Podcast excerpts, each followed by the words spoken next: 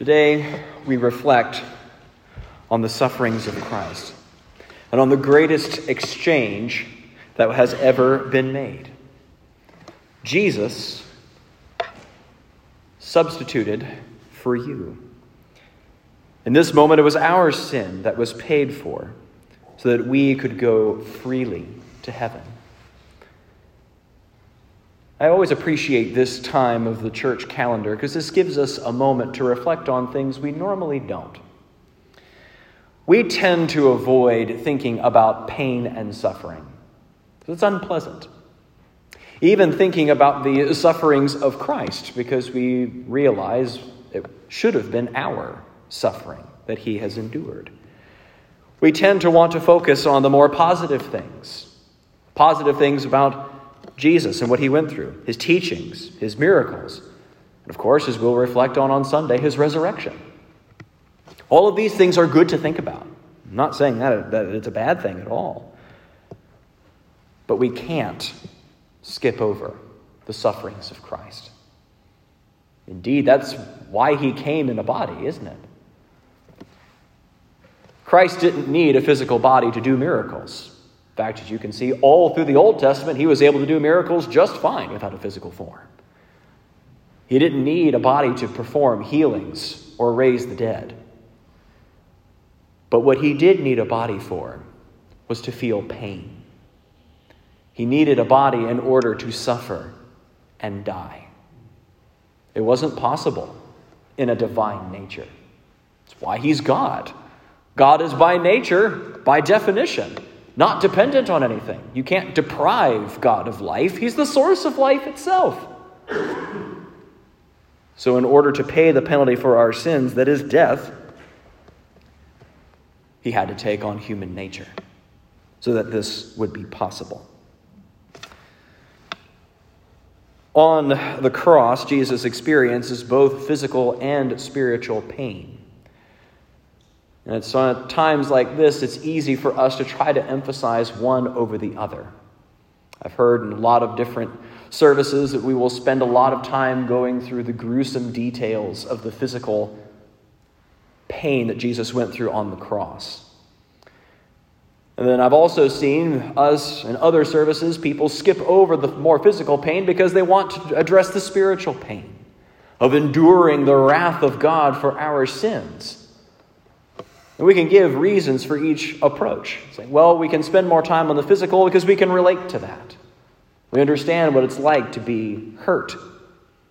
And others will say, well, the spiritual pain, the absorbing of the wrath of God, well, that was the most important thing Jesus went through. So we'll spend time on that. Really, both of these things are important, which is why, as best as we can, we need to hold these things together. We can't overlook the physical pain even though it's hard for us to look at that. Nor can we ignore the spiritual pain that Jesus went through. We can't focus on the abstract at the expense of the concrete, nor the other way around. So, as, must, as best as we can, let's try to focus on both as we remember what Jesus went through for us. As we know, on the physical side of things, Jesus went through quite a lot. He would have endured first a, a whipping from the Roman soldier that would have inflicted terrible wounds on one's back. In fact, in some accounts, there are those that didn't have even survived that. The amount of blood and damage that would have been done to one's body. Some people succumbed even to just this punishment. And from there, after a whipping, Jesus was compelled to carry his own cross, at least at the start, as we see in John 17. But as all the other accounts spell out, someone else had to come along and carry the cross for him. This wasn't an act of mercy on the soldier's part, it was because Jesus was physically unable to carry something like that. This wasn't because Jesus was weak, because he wasn't disciplined in physical exercise. He was a carpenter by trade, most likely, taking on his father's work. So he would have known a thing or two about having to take down trees and saw them and shape them without our power tools or ease of lifting. He likely was very strong. But even someone strong like that would have been rendered so weak, wouldn't have been able to carry a crossbeam for his own execution. And then he was nailed to a cross. There are, as we have learned more about what ancient civilizations were like and what the Roman cross would have looked like, it possibly looked like what I have featured behind me. But it's also possible, and indeed probably more likely, that all that he would have had would have been that crossbeam and would have been nailed to a tree. They would have had to put the nail through a piece of wood first to act as a washer to secure his feet to the tree. Would have pierced through. We have seen some accounts whether they tried to go through the the front of the foot. Others we have seen it would go through the heel of the foot, so have been piercing through a bone in order to make this adhesion possible. The way one would die on a Roman cross, you had a couple of different ways in which that could be accomplished. By being stretched out and nailed and hung in such a way, it paralyzes the diaphragm, so you can't draw breath or you can as long as you can push up and pull up on those nail wounds that you have, which, because of the whipping he's just received, would have had him scratching this already open back along the rough bark of the tree. And this would have been something he would have had to endure for hours until his arms and legs were simply unable to make that anymore and dies of asphyxiation. Others would have simply have passed away from the loss of blood or just dehydration, a process that could take days to endure. This is what Jesus went through. Now, it must be stressed that this is not something that they managed to do to Jesus and outsmarted him and took his life. Jesus is very clear, as he says in John chapter 10, verse 18, that no one takes his life from him but is one that he willingly gives up and lays down. Nevertheless, he stays on this cross. He chooses to endure this suffering for us. And beyond just the physical pain that he would have been going through, there would have also been the mental toll of the shame that he was been enduring at this time. Victims of crucifixion were stripped naked to be jeered at by the crowds. Jesus also wasn't alone here on the cross, but was with two other criminals were next to him, or everyone else would have figured that they were other criminals and endure guilt by association. Have you ever been a part of a group where one member of that group had done something shameful? And you are unable to clear your name at first, and so everyone assumes because you are part of the group that you must be a part of that. Or at the very least, we're approving of the shameful act that someone else had done. You can feel that shame and guilt even though you didn't do the wrong thing, but suffer the guilt of association and the sneering and judgmental accusations of other people. Jesus endures this as well. Beyond even all of this would have been the shame of the Old Testament. Because Deuteronomy 21 23 makes clear that anyone who is hung on a tree is cursed of God. All of these things that he takes into himself. And this is all just the physical side, the mental side, psychological side of crucifixion. And of course, it's here that we make the transition to the spiritual pain that Christ is going through, enduring the wrath of God. This is a mystery as how this is accomplished. That he is enduring both the wrath of God because of the love of God for his people. How all of that works out mathematically is difficult for us to understand, and Scripture doesn't spell it out for us very clearly. But one thing that it makes very clear is that he is taking our punishment. He is absorbing all of the horrors of hell in these few short hours on the cross, taking all of the sin of his elect people onto himself and willingly suffers. There's now the question that we have, as this is what he has gone through. How do people respond?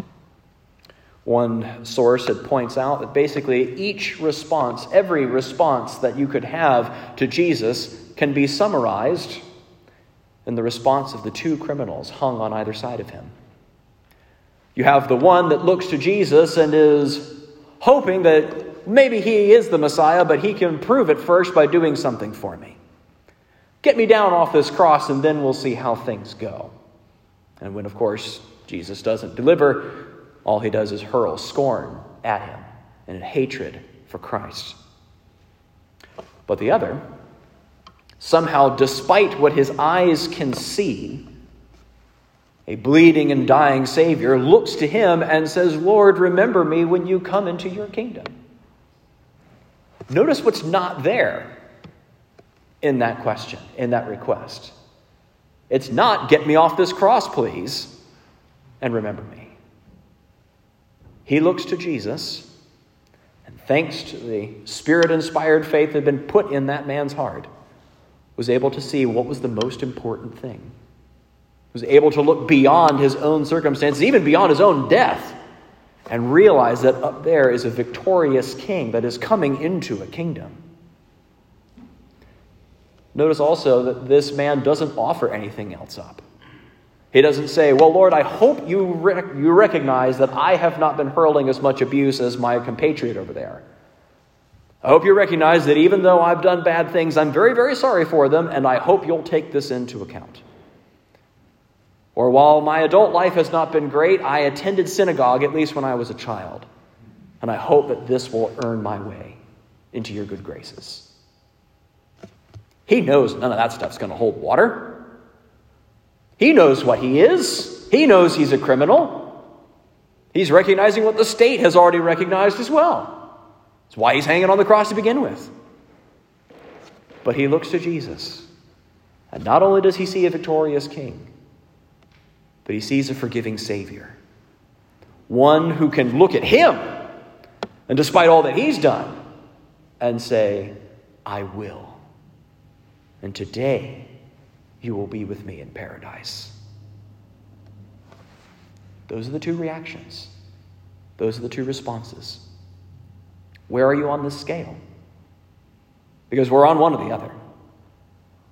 Anything that is not a faithful look to Christ, not offering up anything of yourself, but looking unto Jesus for your salvation. That's the one that finds forgiveness. Anything else? Going to Jesus to what you can get out of him? Going to Jesus when it's convenient? Going to Jesus as a spare tire to help you get the rest of the way through? Those responses don't make it. That's not a look that Jesus sees. So, where are you? Which criminal are you? You say, it's like, well, if I'm honest, I think I'm that other one. I've done so many things I don't even know that I could ask Jesus to remember me. Well, good news, you've got the right heart. Now look to him and ask. This is what the Savior stands ready to save you. Just ask Him. He promises that all who come to Him, He will in no wise cast out, He'll not leave you behind. Take a vote of no confidence in yourself and put it all in Christ, and you will find yourself united to Him. And from here, Jesus eventually lays down his life and yields his spirit, as the gospel writers communicate. And his body is left behind. It is a true death. The Romans don't question this. They are experts in death. They're the ones who've designed this particular method of execution. They know a dead body when they see one. So Jesus has truly died and is truly buried in the tomb, thus completing the entire human experience from birth to death. There is nowhere that you can go that Jesus has not already been first, including death. And it's here that we leave him and we wait. He is sealed in the tomb. The disciples look on and prepare their spices and prepare their perfumes. Decomposition doesn't begin until day four after death. Jesus has said multiple times that it was only going to be three days and he would rise. But the disciples clearly don't expect a resurrection. They know what a dead body looks like too. And they have assumed they're going to need some spices, they're going to need some perfumes. So they sit and prepare and wait. And for now, so do we.